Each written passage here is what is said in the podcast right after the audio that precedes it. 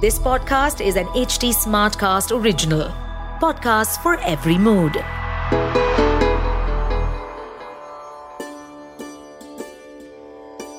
क्या आप जानते हैं ऐसे शक्तिपीठ के बारे में जहाँ माता सती के किसी भी अंग का निपात नहीं हुआ फिर भी वो इक्यावन शक्तिपीठों में सबसे सिद्ध शक्तिपीठ कहलाता है जहाँ की महिमा कहते कहते वेद, पुराण और देवता भी नहीं थकते वो स्थान जो इस सृष्टि का आधार केंद्र बिंदु है वो स्थान जो कल भी था, आज भी है और सृष्टि समाप्त होने के बाद भी रहेगा, क्योंकि यही से दोबारा सृष्टि का प्रारंभ होगा वो स्थान जहाँ माँ योग, माया आदि शक्ति देवी सती अपने पूर्ण रूप में सदैव निवास करती हैं।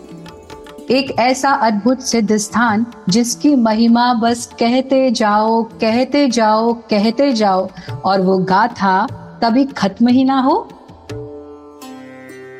नमस्ते, मैं हूँ निष्ठा सारस्वत इक्यावन शक्तिपीठ विद निष्ठा के अंतिम एपिसोड में आपका स्वागत है। इक्यावन शक्तिपीठों की ये यात्रा आप सबके साथ बहुत ही सुंदर रही।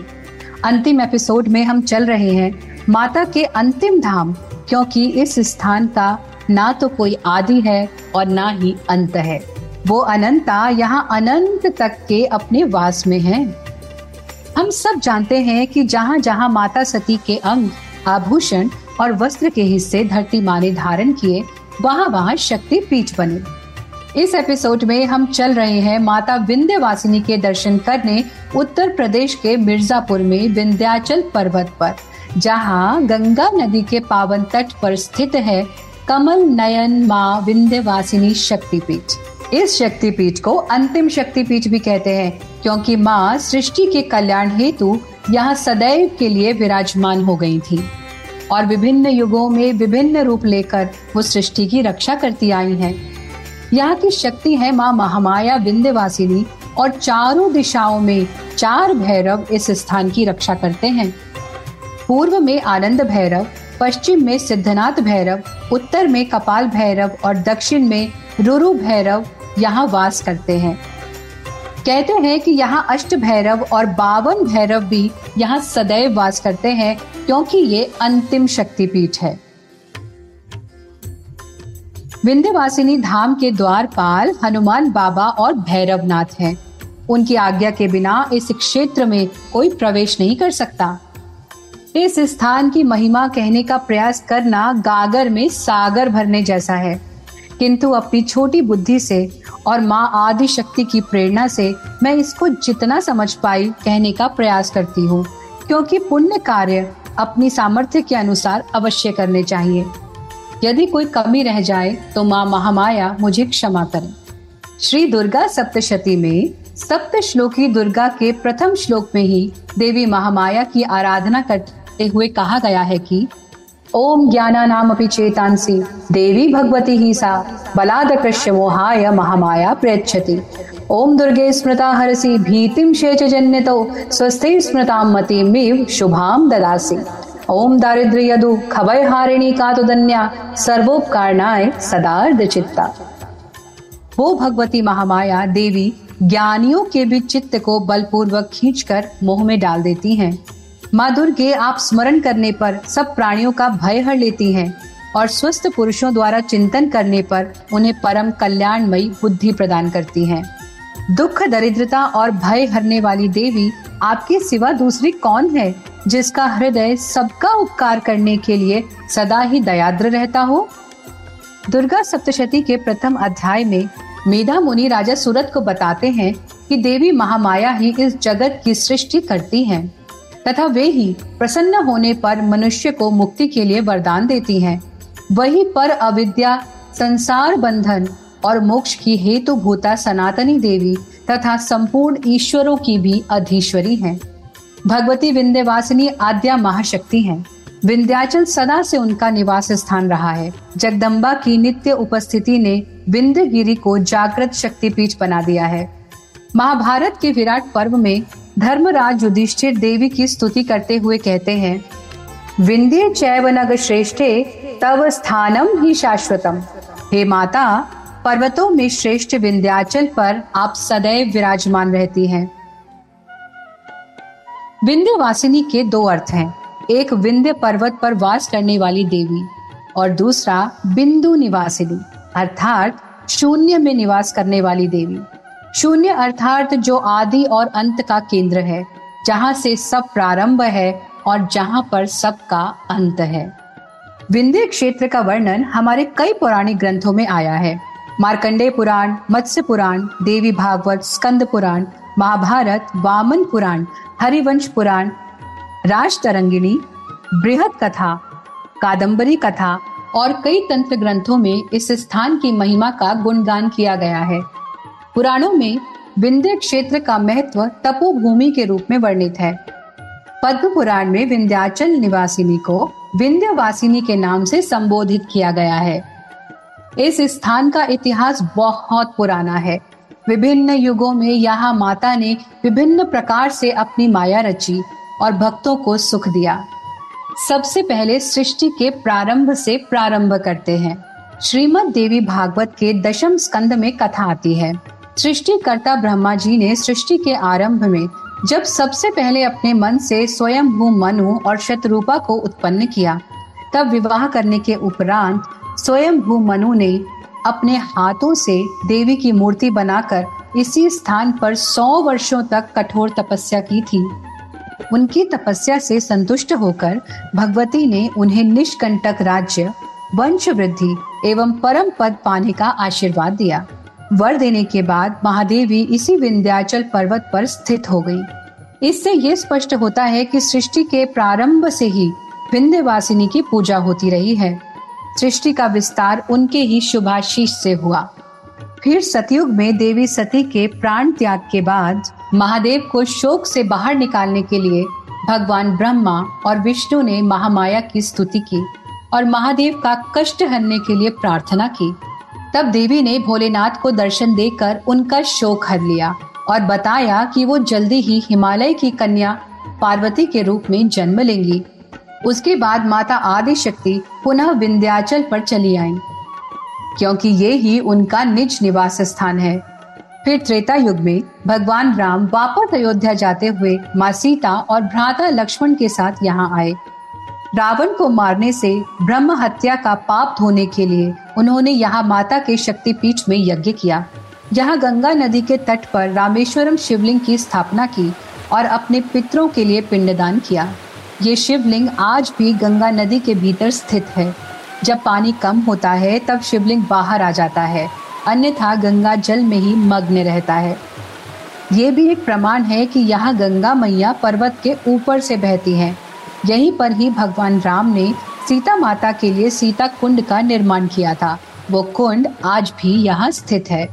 श्री दुर्गा सप्तशती के ग्यारहवें अध्याय के श्लोक 40 में देवी माँ स्तुति करने पर देवताओं से कहती हैं, देवताओं, वैवस्वत मनवंतर के 28वें युग में शुंभ निशुंभ नाम के दो अन्य महादैत्य उत्पन्न होंगे।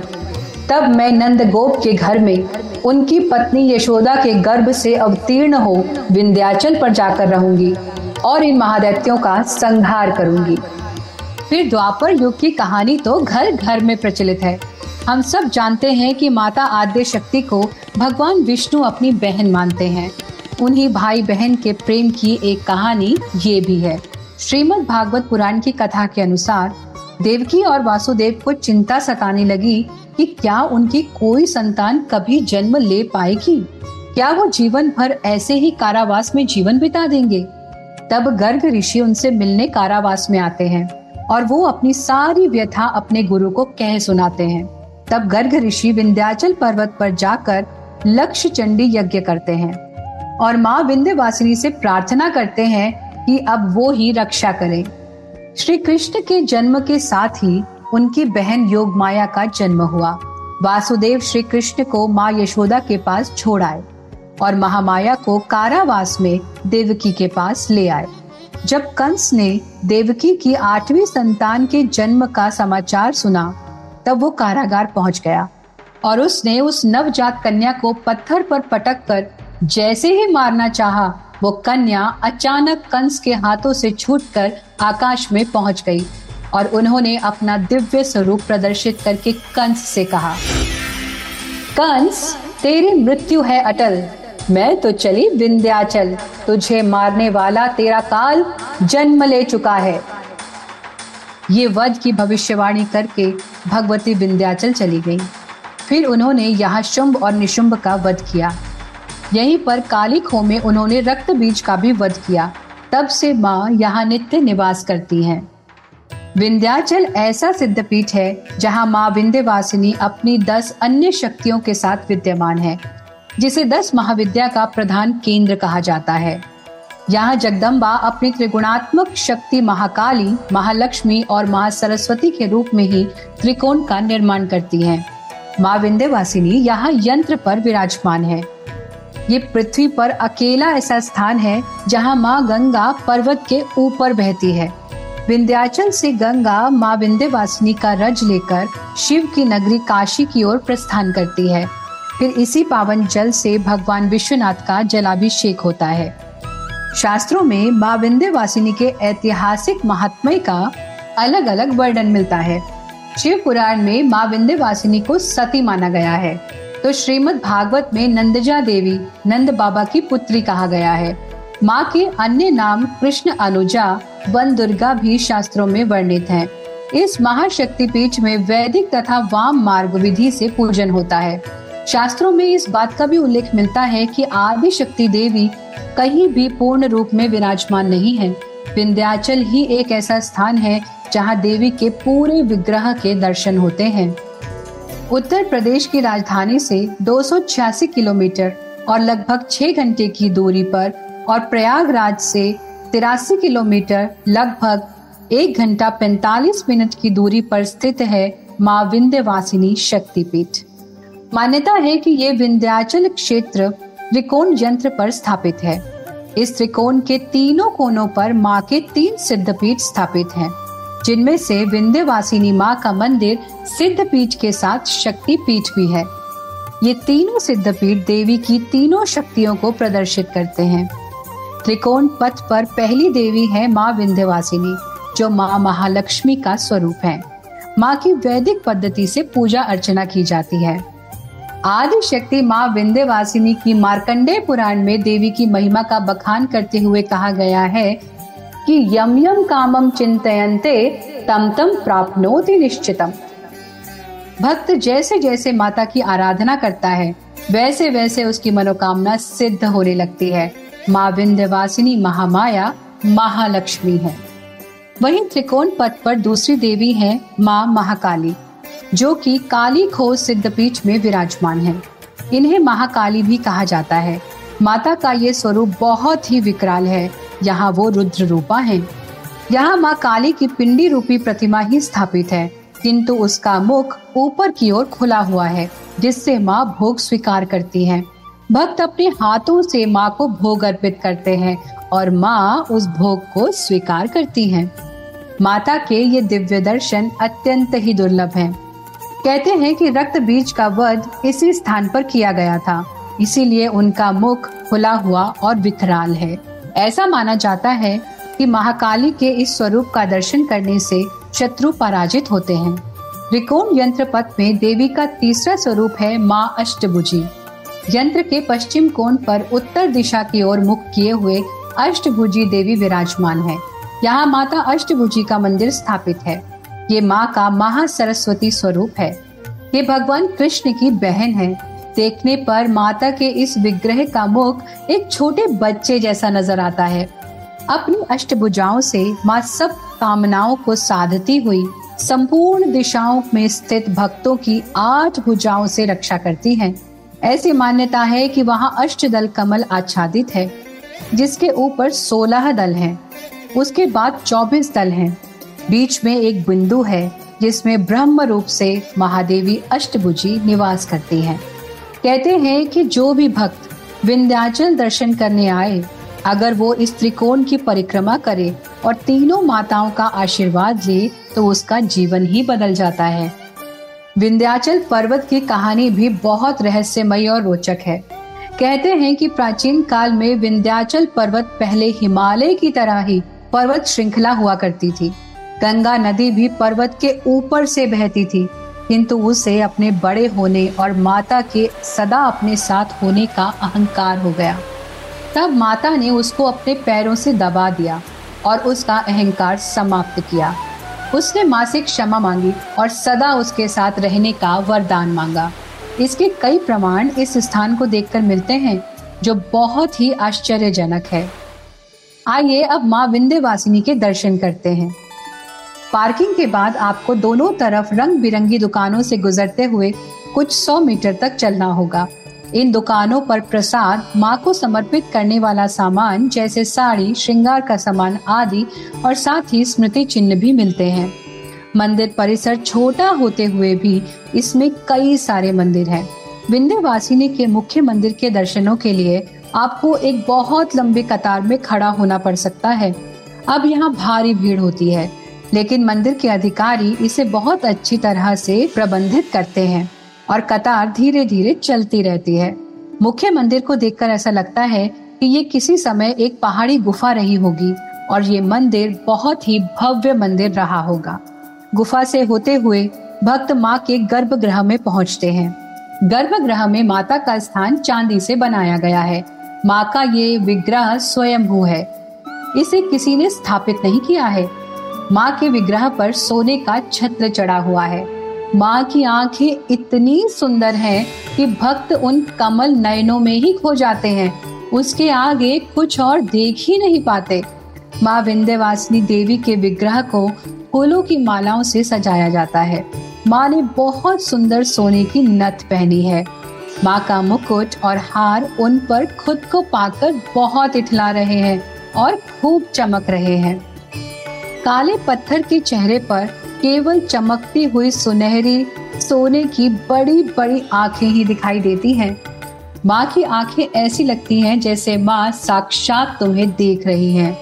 माँ के विग्रह के आगे उनका वाहन सिंह बैठा है बहुत भीड़ होने के कारण शायद अब शांति से माँ के दर्शन आपको प्राप्त ना हो पर माँ इतने में ही आपको आपकी हर इच्छा पूर्ति का वरदान दे देती हैं। आपको बाहर धकेले जाने से पहले माँ को आँखों में भरकर देखने के लिए आपको बस कुछ ही क्षण मिलते हैं। इस मंदिर परिसर में भी देवी की तीन अभिव्यक्तियों का एक और त्रिकोण स्थापित है। विंध्यवासिनी के एक ओर महाकाली और दूसरी ओर महासरस्वती का मंदिर है। जिस मंदिर में महासरस्वती है, वह शिव मूर्ति के साथ एक सुंदर दोहरा शिवलिंग भी है। दीवारों पर हनुमान, गणेश और भैरव की मूर्तियाँ हैं जो कि बहुत पुरानी लगती है। यहाँ कुछ और भी पुरानी पत्थर की मूर्तियाँ हैं, जो ये संकेत देती हैं कि प्राचीन मंदिर कैसा रहा होगा। इस मंदिर की संरचना बहुत पुरानी है। यहाँ आपको खम्बे और कोष्टकों में संगीत बजाते गंधर्व दिखाई देते हैं। ये मंदिर चमकीले रंगों से रंगा हुआ है और बहुत ही सुंदर दिखता है। महासरस्वती मंदिर के पीछे एक विशाल यज्ञशाला है। जहाँ मनोकामना यज्ञ होता है। जैसे गर्ग ऋषि ने यहाँ आकर यज्ञ किया था, कोई भी यज्ञ में शामिल हो सकता है और यज्ञ करा सकता है। मंदिर से एक पतली सी गली नीचे गंगा नदी तक जाती है।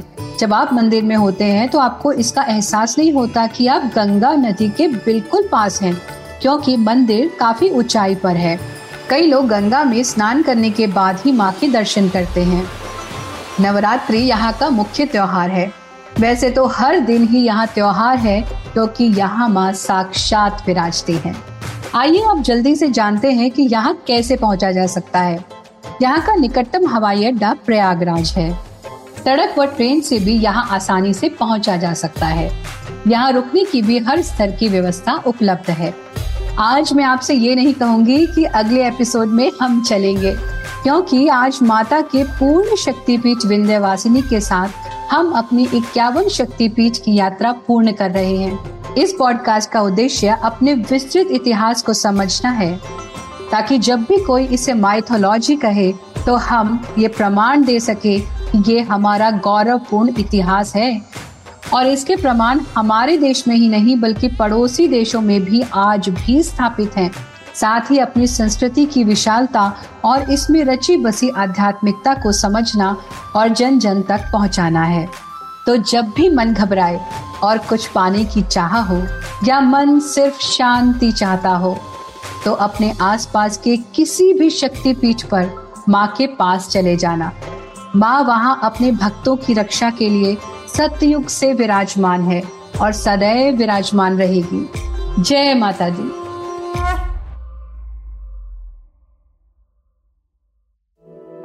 इस पॉडकास्ट पर अपडेटेड रहने के लिए हमें फॉलो करें एट एच डी हम सारे मेजर सोशल मीडिया प्लेटफॉर्म पर मौजूद हैं। और और ऐसे पॉडकास्ट सुनने के लिए log on to W W W dot H D smart cast dot com